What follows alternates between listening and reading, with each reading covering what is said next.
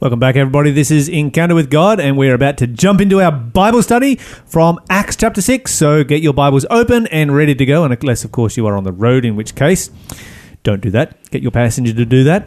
Uh, but join 20 million other people today who are going to study Acts chapter 6. I think we should call it the 20 million movement. Yeah, why not? The, the 20 million people movement. Mm-hmm. 20 million Bible study movement. Just Bible 20 readers. million movement. Okay, 20, the 20 million movement. Just 2 call it- mm. 2mm. Okay, join the 2mm. There you go. We have created a new word of the day, the 2mm. And uh, Mon, before we get into our actual Bible study, Yes. what have you got to share with us from Clue. the quiz of the day? Okay, The this is a who am I? I don't, this is not particularly an easy one, I think. Um, but our third clue is Philip found me and brought me to Jesus. Yeah, it kind of goes along with the first clue. Yeah, indeed. So Philip was uh, was you know went and did a bit of missionary right there. Went and found this person. That was kind of what Philip did all the way through the New Testament. Yep, He's brought them always to finding Jesus. people and bringing them to Jesus. So if you Amen. know the answer, give us a call 1 800 324 843. Not only will you get bragging rights, you will also get a prize. Um, or text us on 0491 064 669. In fact, we only give out prizes um, as, a, as, a, as a maximum of once a month, but we often have people who are calling in on a regular basis and answering the quiz just because they like to answer the quiz. So So, want to test their us a- skills. yeah, give us a call Mm-hmm. if you know the answer and if you can get it right. No cheating, by the way. What would be cheating? I don't know.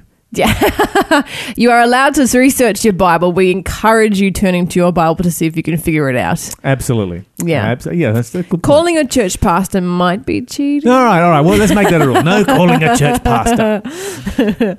we did a quiz down at um, digital digital discipleship, and it was a bit of a tough quiz. And it was a pastor who answered it. Yes, it was actually kind of funny because I think there were quite a few pastors present, and a lot of people sent in the answer, but it was the wrong. Yeah, I know. We had heaps and them. heaps of answers Yeah, come in, and they all yeah. go the wrong one. Mhm. That's heaps of fun. Okay, so um, Mon. Yes, we're talking about a group of Acts. superheroes today, aren't we? chapter 6. The Magnificent Seven is That's our it. subject for today. You would never would have thought the Magnificent Seven were in the Bible. The Magnificent Seven are in the Bible, and we are going to read about them right now. Let me just flick over here very quickly. Just uh, give me a second. I want to look this up in, in my Bible and see what it says here. Ah, where's Acts gone? Here we come. Here we go. Chapter six. Um, okay, why don't you read for it? Read it for us in your translation. Acts chapter six and verse. One. But as the believers rapidly multiplied, there were rumblings of discontent. The Greek speaking believers complained about the Hebrew speaking believers, saying that their widows were being discriminated against in the daily distribution of food. Hmm. Here's a fun fact. Mm. If you look this up in the original language, it doesn't say the Greek speakers. Oh, what does it say? They were Hellenistic. Oh, Hellenistic. Okay, so we need to uh, we need to understand a couple of things as we start off here. And first of all, why do we call Greek people Hellenistic? Uh, is it because of Helen? Helen of Troy? this is Mon's history lesson in the morning. Greek people are called, called Hellenistic because of Hel- Helen of Troy. Helen of Troy. She, she was she was. Greek, right? She wasn't Turkish. She was Greek. Yeah, maybe we've got a Helen in our church. Has she got something to do with it? But she's from Bermuda. So I don't know. I don't know. Why do they call them Helen? It's spelt wrong though. It's double L. Okay, they are they are actually Helens. That's that's what Greek people are. Uh, They're not from hell, are they? No, it is not because they are from hell, but the Greeks call or called their country Hellas. It's the land of oh, Hellas. Oh, okay. This would be an interest. Like, this is- we should also figure out why um, they call their like the countries are called the Scandinavian countries or the Nordic countries. Like you know, it's like why they have these sudden you know one words to describe a whole group of a cluster of countries. And they speak the the Hellenistic language. Mhm. Okay, so they are, um, and if you and if you are Greek by culture, as these Jews were, because these were Jewish people who Mhm. were Greek by culture, Mhm. they were Hellenistic Jews. Okay. Uh, so what we would say Western Western Jews today, maybe, or Western Christians, hmm hmm um, as opposed to Eastern. So these were these were Hellenistic Jews. And that's what the Bible actually says here. And the reason that they are called Hellenistic is because, because the Greeks called their country Hellas. That makes a lot of sense. And when the Romans first came across Greeks, of course, the Greeks um, colonized um, most of the Italian peninsula. And when the Romans first came in contact with them, they were living in a place called Magna Graecia. Do they still call And it so they called them Greeks. Oh, okay. Okay. And the name stuck. And then, of course, the Roman Empire became the most powerful empire. Um, it adopted the Greek culture. And so, in the during the Roman Empire, you know, the gods that were served, you know, uh, were largely Greek gods. The Romans didn't really have their own gods. Maybe Janus, but that was about it as far as Roman gods go. Um, Greek became the English of the ancient world. So, what do Greeks call their country in their own language now? Well, I think that when you know when I was in Greece, you know, they always just took, call it Greece. Um, but Even know, in Greek? Because you Yeah, know how like well, Germans I- don't call Germany. All right, we need a phone call from a Greek person this morning Yeah. to solve this problem for us, and uh, tell us all about how you refer to yourselves in the in the in Like the country. Germans say Deutschland and Japanese say Nippon and um, and we say Germany. yeah, and Japan. Yeah, Yeah, but in the like, yeah, how do you say Greece in Greek? because our tour leaders they're speaking to us in English, I guess, so they just call it Yeah, Greece. yeah, exactly. Yeah, When I was a kid, I thought Greece was where Greece came from. that's really cute. I don't think they actually have any oil wells in Greece. that's adorable. No, but I seriously did. And I always had this. I always had this mental image of a country that just had. You know, there was just grease everywhere. You know, there was really just grease on the yeah, grease on the ground. And of course, you know, because because my dad worked in sort of mechanical kind of things. Uh-huh. You know, it- the kind of grease that I was thinking, not vegetable grease or anything like that. No, no, no. This was axle grease. I had an image in my mind of roads covered in axle grease. That would actually be kind of fun to drive on. It probably wouldn't be Greek anymore. It'd be American by now. yeah, so there was that oil was there. that much grease lying around. and there would have been a lot more warfare there than what there has been. yeah. Okay, so this is so this is the situation that you have. Mm-hmm. Greek culture has become the ancient version of Western culture. Mm-hmm. Um, and so where you've got Western culture today, you've got Eastern culture. So you know you've got you know very very large culture in places like China and that kind of thing that we would refer to as Eastern culture. Well, that culture existed back then because it's been the longest you know existing culture that there has ever been. You know the Chinese culture has been what four thousand years there or more and um, of course we have you know Western culture in contrast to that. Of course, you've got Eastern European culture, which is uh, different again. But the predominant culture in the world today is Western culture, and the predominant language of Western culture, which has been particularly driven by the um, information uh, age and uh, the IT age, is English. And that's why you can pretty much travel anywhere in the world, and if you speak English, you can get by. Yeah, that's right. It's true.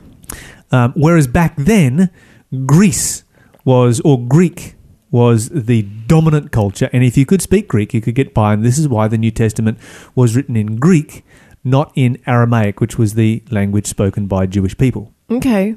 It- you know, it's, it's a, bit, a little bit like today if you started a, a, a new religion in Israel. Um, what language would you use to start a new religion? Obviously, you would use English because that's going to be, you know, the most widespread language that there is available to everyone. Mm-hmm, mm-hmm. And so, your whole New Testament, by the book of Matthew, which of course was written in Aramaic, it is believed, um, was written in Greek, and the only copies we have, of course, of Matthew are Greek copies. Yeah, so there's your little history lesson for today, a little bit of trivia to get this particular subject started off. And nothing to do with Helen of Troy. Nothing to do with Helen of Troy. Maybe she was called Helen because she came from Hellas. Maybe. She was the only Helen I could think of in history. I was like racking my brain for any Helens. That was the only one that popped up. Hmm. We'll Hmm. have to find some answers to this. So, if you're a Greek person, uh, give us a call. Give us a uh, add to our history lesson for us, um, and um, help us out a little bit. We would we would love to hear from you. Now, in this first verse, it says the Greek speaking believers complained about the Hebrew speaking believers, saying that their widows were being discriminated against. Does that mean that th- when they say their widows, is it the Greeks' widows or the Hebrews' widows? Because it doesn't, like, it's a little bit unclear. It could be either which way, right? Yeah, well, hey, you know it. It um, Yeah, which ones were being discriminated discriminated against? Yeah, and then also is that a, a a byproduct of the different cultures? There's one of them, you know, not hold widows in high regard as the other. You're listening to Faith FM, positively different radio. So you've got this uh, very early piece here that um, actually reveals a bit of a victim mentality coming through, doesn't it? Mm-hmm. And a little bit of jealousy and a little bit of uh, um, uh, racial tension. Well, I mean, if that's cultural, what's happening, Cultural tension that is yeah, happening. Yeah, I mean, it's not even so much. It's not even racial. This is cultural tension that is happening. Uh, so you've got these, the, you know, you've got as you've got lots of Jewish people today that only speak English. You've got lots of um, uh, Greek people back. Uh, sorry, Jewish people back then that only spoke Greek. Mm-hmm, mm-hmm. So which group is being discriminated against? Well, we don't actually know which group was being discriminated against, or even if there was any discrimination. Mm-hmm. Often, discrimination is something that doesn't exist; it is only perceived, and it doesn't become an issue until somebody actually highlights it, mm-hmm. and then suddenly, oh, there's this massive issue. Um, and of course, that then just creates division where there did not need to be division. But somewhere along the line, somebody has piped up here, haven't they? they have indeed. And it has created division in the early church. And this kind of gives me a little bit, this gives me encouragement. Mm-hmm. You know why? Why? Why do you think it might encourage me that they had a cultural issue happening uh, back then? Because there's lots of cultural issues happening right now. Yes, and sometimes I read about the early church and think these guys were so perfect. Why is it that we can't be perfect like they were perfect? And then we find, oh, hang on a minute. Oops. um, and uh, and, and it, it reveals, yes, that the church is run by human beings. mm-hmm. And so, uh, whenever you find the church that is run by human beings, you find that uh, there's going to be, you know, mistakes being made. Mm-hmm. That's just the, the, simple reality of it. Okay, so where are we up to in our passage here? Let's um, keep reading. It's actually a bit of a sad verse coming up next. It made me a little bit sad in verse 2, what it says. Do you want me to read it? It says, So the twelve called a meeting of all the believers. They said, We apostles should spend our time teaching the word of God and not running a food program. I really kind of like a food program. Okay, so it does reveal something though, because sometimes you, you know, for instance, in our conference right here, North New South Wales, um, in the Seventh Day Adventist Church, we have some pastors who love to run food programs, and we have other pastors who love to run evangelistic campaigns. And sometimes you have a situation where the ones who love to run um, food programs are like, why are you running evangelistic campaigns? This is a much greater, better method of soul winning and evangelism here. And then you have those who run evangelistic campaigns who are like, why are you running food programs? You know, there's a much better system of soul winning in running uh, evangelistic campaigns. yeah, yeah. And what is it that is actually being revealed to us here? Different people, different talents. That's right. And that's that's what the next verse talks about as well. Talks about, you know, the different talents. Do you want me to read it? Sure. Thank you. Verse 3 And so, brothers, select seven men who are well respected and who are full of the Spirit and wisdom. We will give them this responsibility. Then we apostles can spend our time in prayer and teaching the word. So they've divvied up the jobs according to those who you know who are talented in that in that department, and um, and sort of I guess streamlined the process and and taken the derision out of it. Yeah, yeah, absolutely. And, uh, and and what it reveals to me, and if, particularly as we go down through this story, is that just because they became uh, deacons and they started to focus on food and the ministry of food, they didn't stop the ministry of the word. Mm. You know, and vice versa. I'm sure that the disciples didn't stop the ministry of you know the disciples who were preaching the word didn't stop the ministry of food either. Mm. it was just different focuses according to different talents. We find that some of these uh, deacons were, uh, you know, became some of the great, you know, uh, preachers. Like we have a great sermon here by Stephen that is, you know, coming up in the next chapter. But it also tells me something about the role of deacons. So that's what these these seven appointed were. They were deacons. They were deacons. These were the first seven deacons. And in the Bible, you have uh, two types of church administrators. Only 2 Mm-hmm. You have deacons and you have elders, and that's it. Okay.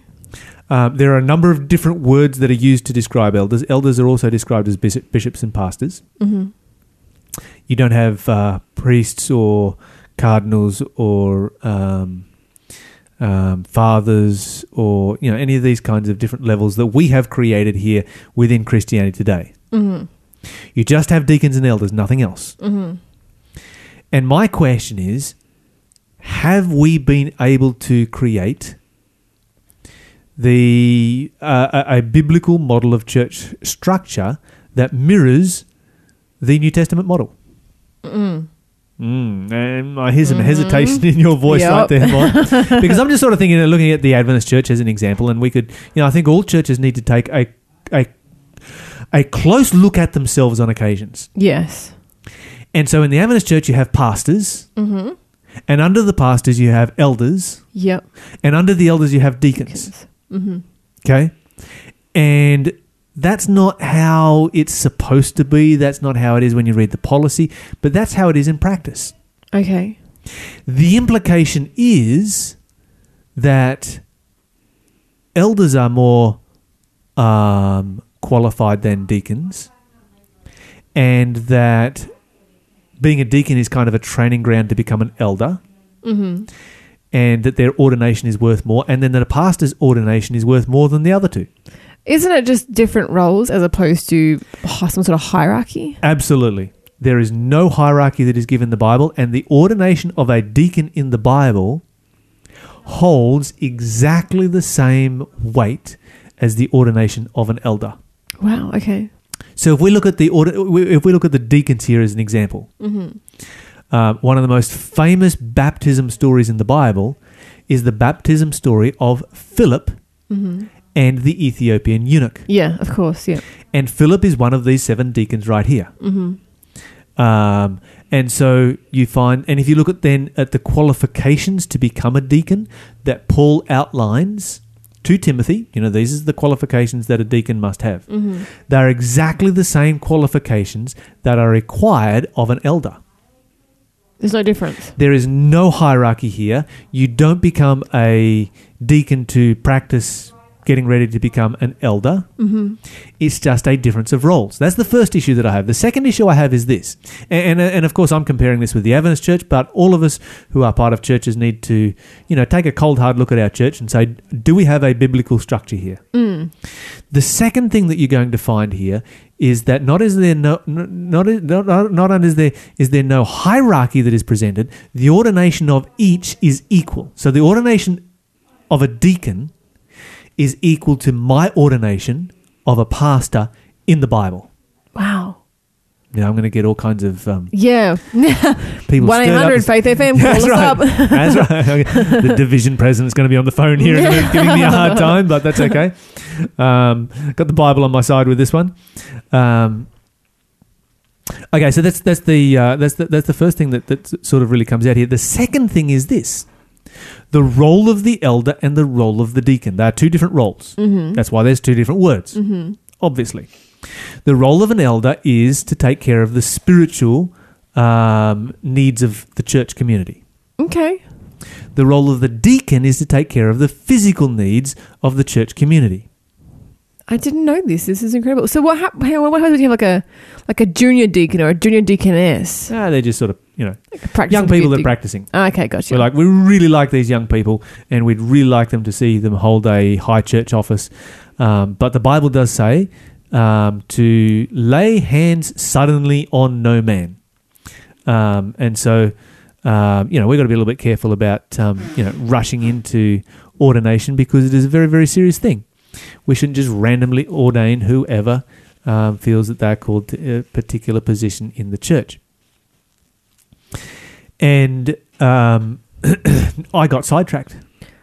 but we're still talking about the seven deacons. Are these seven deacons or seven elders? These are seven deacons. Seven okay, the role between the two. So your deacons were the they were the social workers of the church. mm-hmm. They were to take after the social needs of the community. Mm-hmm. Um, You know, and, and, and today, if you were to take somebody who was a pastor and say, "Hey, we want you to be a deacon in this church over here," they'd be like, you know, be like a, they would feel demoted. Yeah. Yeah. Where in reality, they are not demoted. They just moved to a different role and, and a different uh, a different ministry that is recognized for them.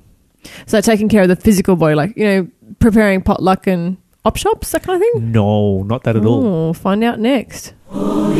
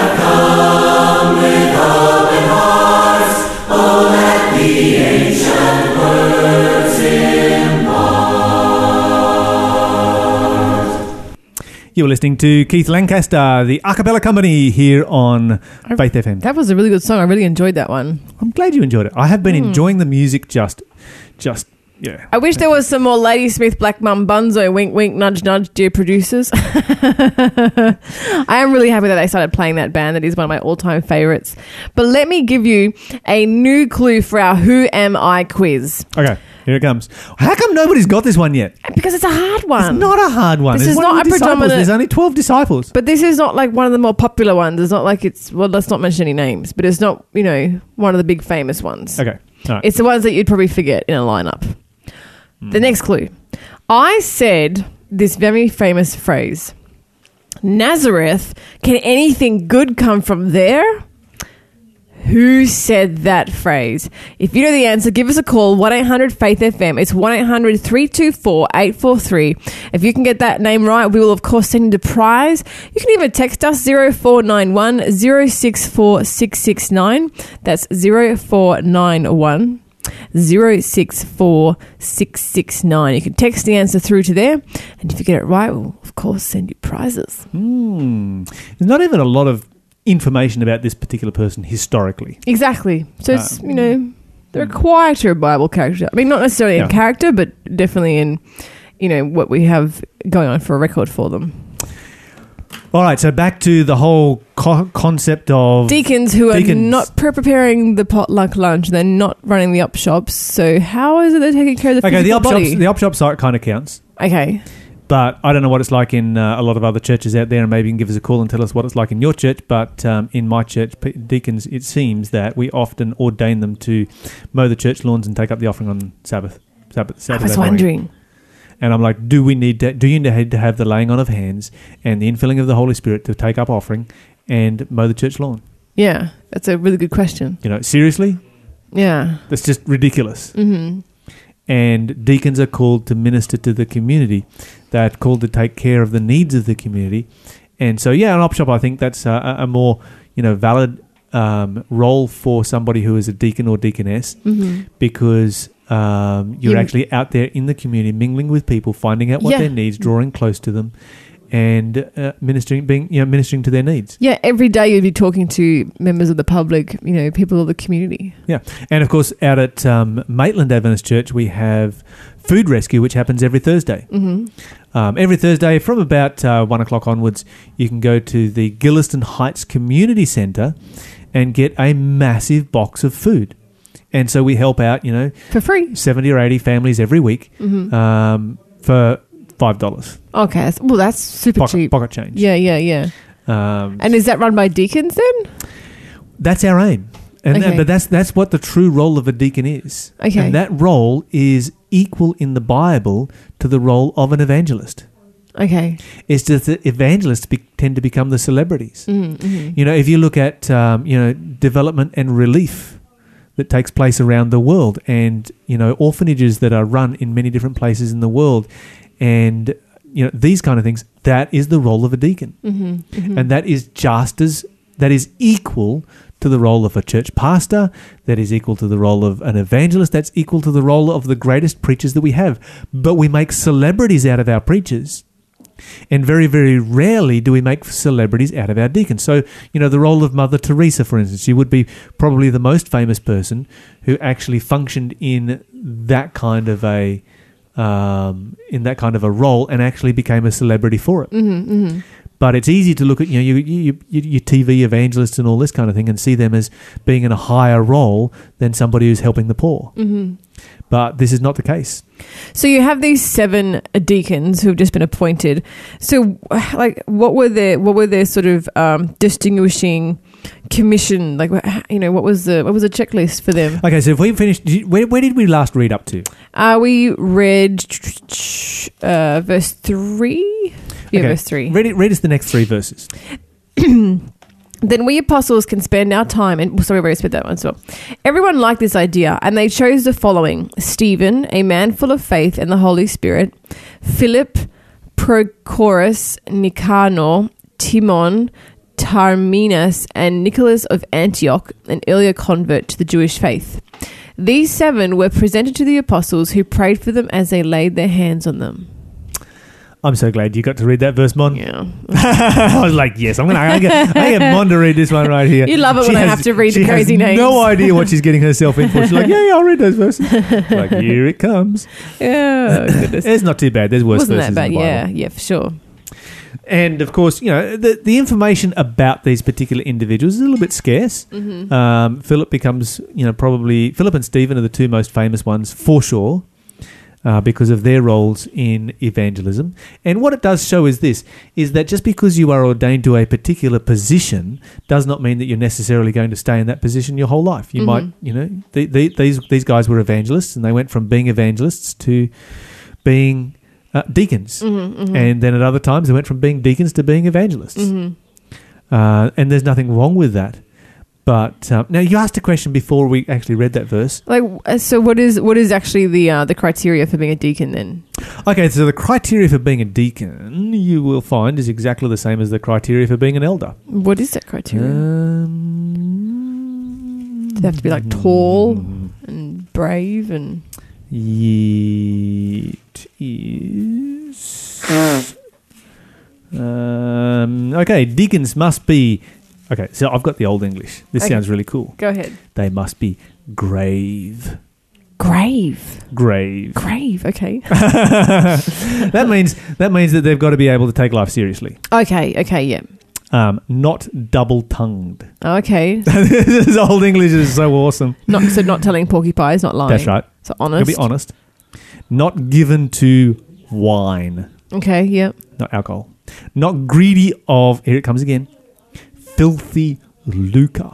Oh. Have you any idea what filthy lucre is? Is that like ill gotten gains? Yes. Okay, yeah. Yes. Money. Mm-hmm. Not given, given to, you know, holding the mystery of the faith in a pure conscience. Mm-hmm. Um, and let them be first proved. Then let them use the office of a deacon, being found blameless. So I guess you could almost wrap that up into two words. They have to be honest and sober. Yeah, it goes on, and and and here's, here's what's more: if you're going to be a deacon, there are qualifications for your spouse. Oh, really? Yeah, you can't Wow. ordain. So even so, must their spouses be grave, Mm-hmm. being able to take life seriously, not slanderers, Mm-hmm. sober, Mm-hmm. faithful in all things.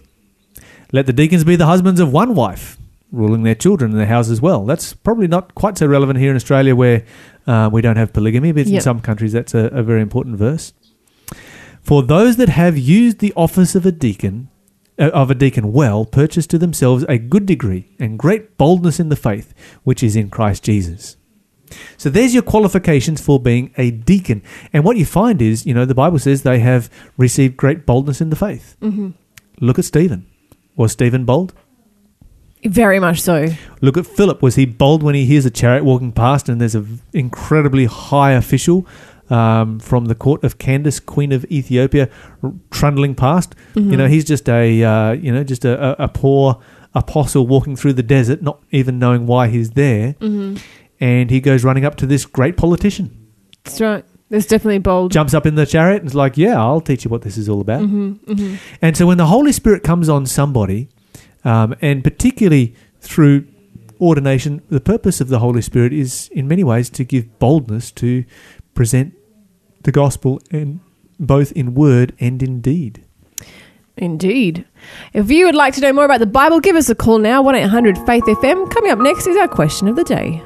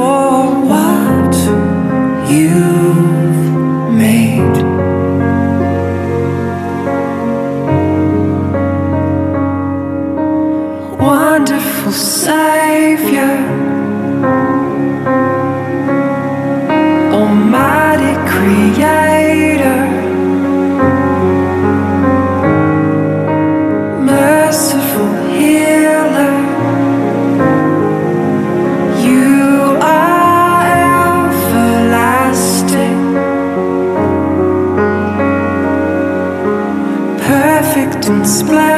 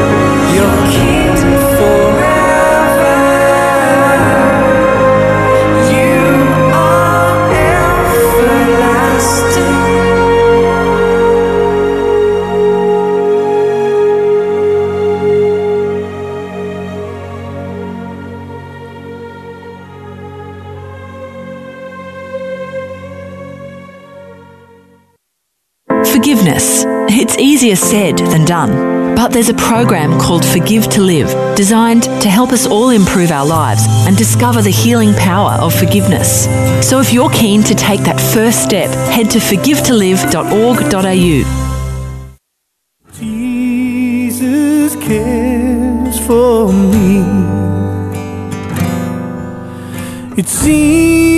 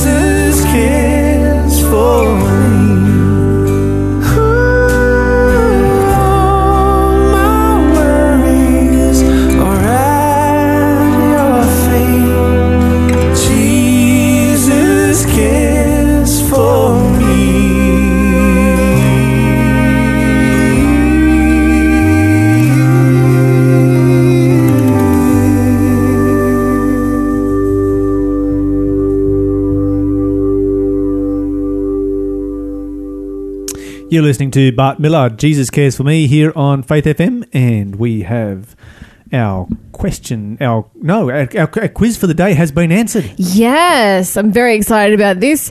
The question, of course, was I mean, the quiz was Who am I? And the answer was Nathaniel. Otherwise known as? Bartholomew. Of course. Gary Searle from Searle from uh, Glenelg in South Australia has come through with the correct answer. Congratulations, Gary. Well done. Yeah, good on you, Gary. We're going to send you a Soyam Easton album, which you're really going to enjoy. It's the Journey of the Spirit album, one of her uh, better ones, and uh, we're going to send it to you in the mail. Absolutely. What's our question of the day then? Okay, our question of the day is a bit of a loaded question, Lyle. I'm going to see if you can get yourself in trouble with this one. Oh, okay. The question that's come in is this Can a man obtain perfection? Yes. Oh, is that that simple, is it? Okay. No. Uh, no, it's not. Yes. Do you know any No. perfect people at all? Yes. No. You do? You don't? Yes. No. Okay, Okay, so this is if you I mean. answer yes to this question, you are correct. If you answer no to this question, you are correct. Please Let's explain. begin by uh, looking at a couple of passages of of the Bible. Let's go to, and of course, the Bible says, "Be ye perfect, even as your Father in heaven is perfect."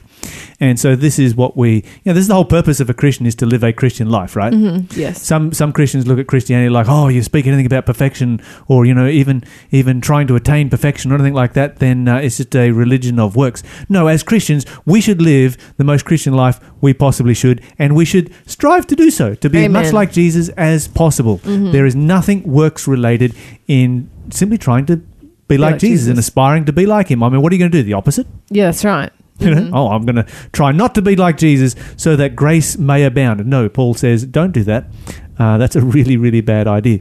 The Bible says in 1 John chapter 1 and verse 8, if we have no sin, we deceive ourselves and the truth is not in us. Now, I hope that that is very, very clear right there. Yes. The simple reality is, is that you have sin, I have sin, Shall our producer, has sin. We all have sin. Mm-hmm. And so, therefore, there is no human being who is ever going to be perfect. Because we have already blown it long, long, long ago. We are all born with a sinful nature. We all sin. We've all blown it. All the Bible says. so should we just give up trying then? All Romans chapter 3 and verse 23 all have sinned and come short of the glory of God. Now the whole issue of trying comes down to motivation. Okay. If you are trying to live a sinless life so that you can get to heaven, that is salvation by works. Mm-hmm. But what we have to do is separate the issue of salvation and Christian life. Okay. Two different things. Okay. You cannot earn salvation. It is a gift. You cannot earn a gift. True. Okay? Um, so you can never earn salvation, and the moment that you try and be good to be saved is salvation by works. Okay. However, your Christian life is different from salvation. Your Christian life is Jesus died for me. I love him. I want to be like him. Mm-hmm, Okay? The alternative is Jesus died. I love him. So I don't want to be like that. doesn't make any sense at all. Doesn't make any sense. Yeah. And so the Bible says in Ephesians, let's go to Ephesians chapter 2, uh, because it gives a really good balance to it right here. Ephesians chapter 2, Galatians, Ephesians 2, famous verse, verse 8 For by grace are you saved through faith, and that not of yourselves, it is the gift of God, not of works, lest any man should boast. Okay, so that's clear. That deals with salvation. Mm-hmm. Okay, then it goes on to talk about Christian life. For we are his workmanship created in Christ Jesus unto good works. Mm-hmm. The whole purpose for our creation was for good works. Now, here's the thing our Christian life and our salvation are linked here because some people try to say that they are not linked. Mm-hmm. And that's ridiculous. Mm-hmm. Here's where the link is if we have received salvation, we will live a Christian life. Okay. So while they are two separate things, you can't separate them. Because the moment, okay, so here's the theological terms the moment that justification takes place, sanctification begins. They are both a part of salvation from that perspective. Justification is forgiveness of your sins. Sanctification is the life that you live having been forgiven of your sins. And if you refuse to live that life, then justification was worthless in the first place. okay. Yeah, so it's really quite simple. Uh, if you've got more questions, don't forget to give us a call. You know what our number is 1 800 324 843. This is Kris Kristofferson with Lord, Help Me, Jesus.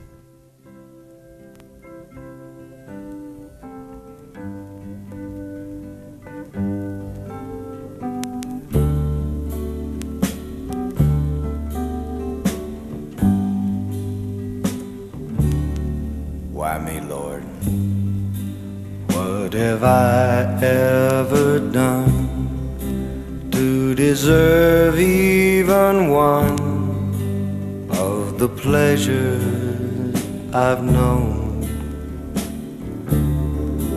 Tell me, Lord, what did I ever do that was worth loving you? For the kindness you've shown. Lord, help me, Jesus. I've wasted it, so help me, Jesus. I know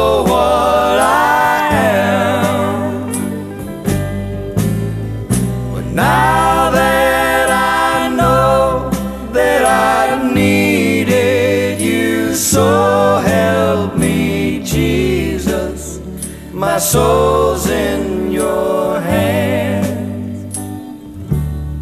Try me, Lord. If you think there's a way, I can try to repay all I've taken from you. Maybe, Lord, I can show someone else what I've been through myself on my way back to you. Lord, help me, Jesus. I've wasted it, so help me, Jesus. I know what I am.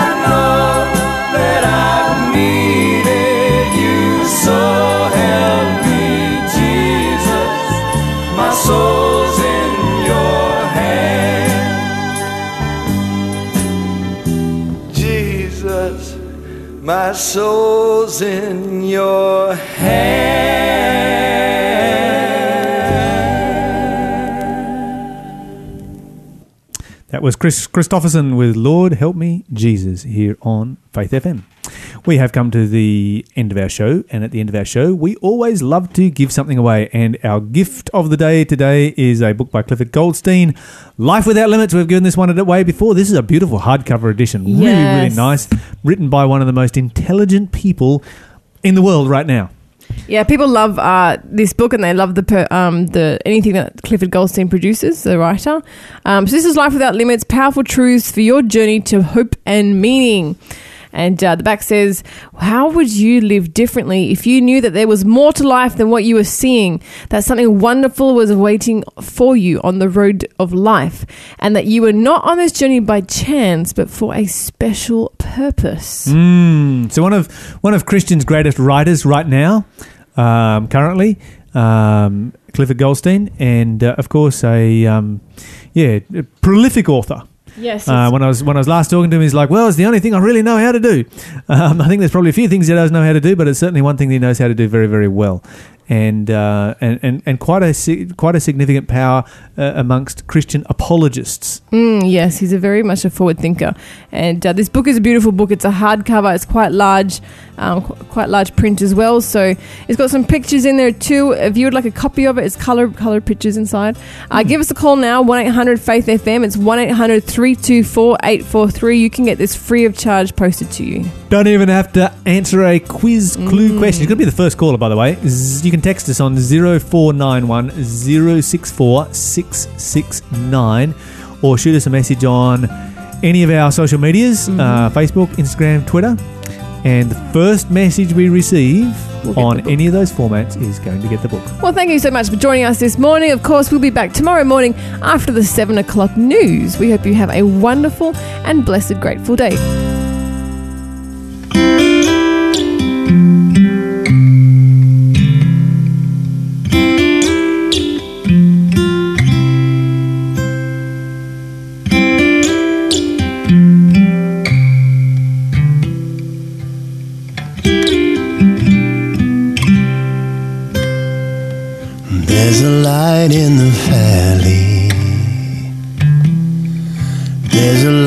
On a distant shore. A light on a mountain. It's the light that'll guide you home. It shines in the darkness. It speaks through the word the light of forgiveness, the light of the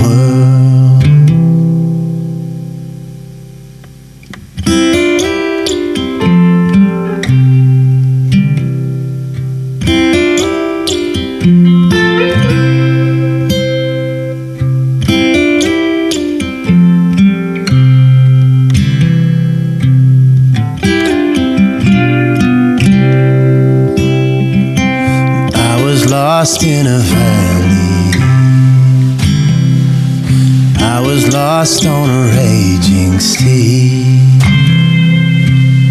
Lost on the mountain. Until the light shone on me. And led me out of the darkness. Back to the shore to the top of the mountain to be lost no more.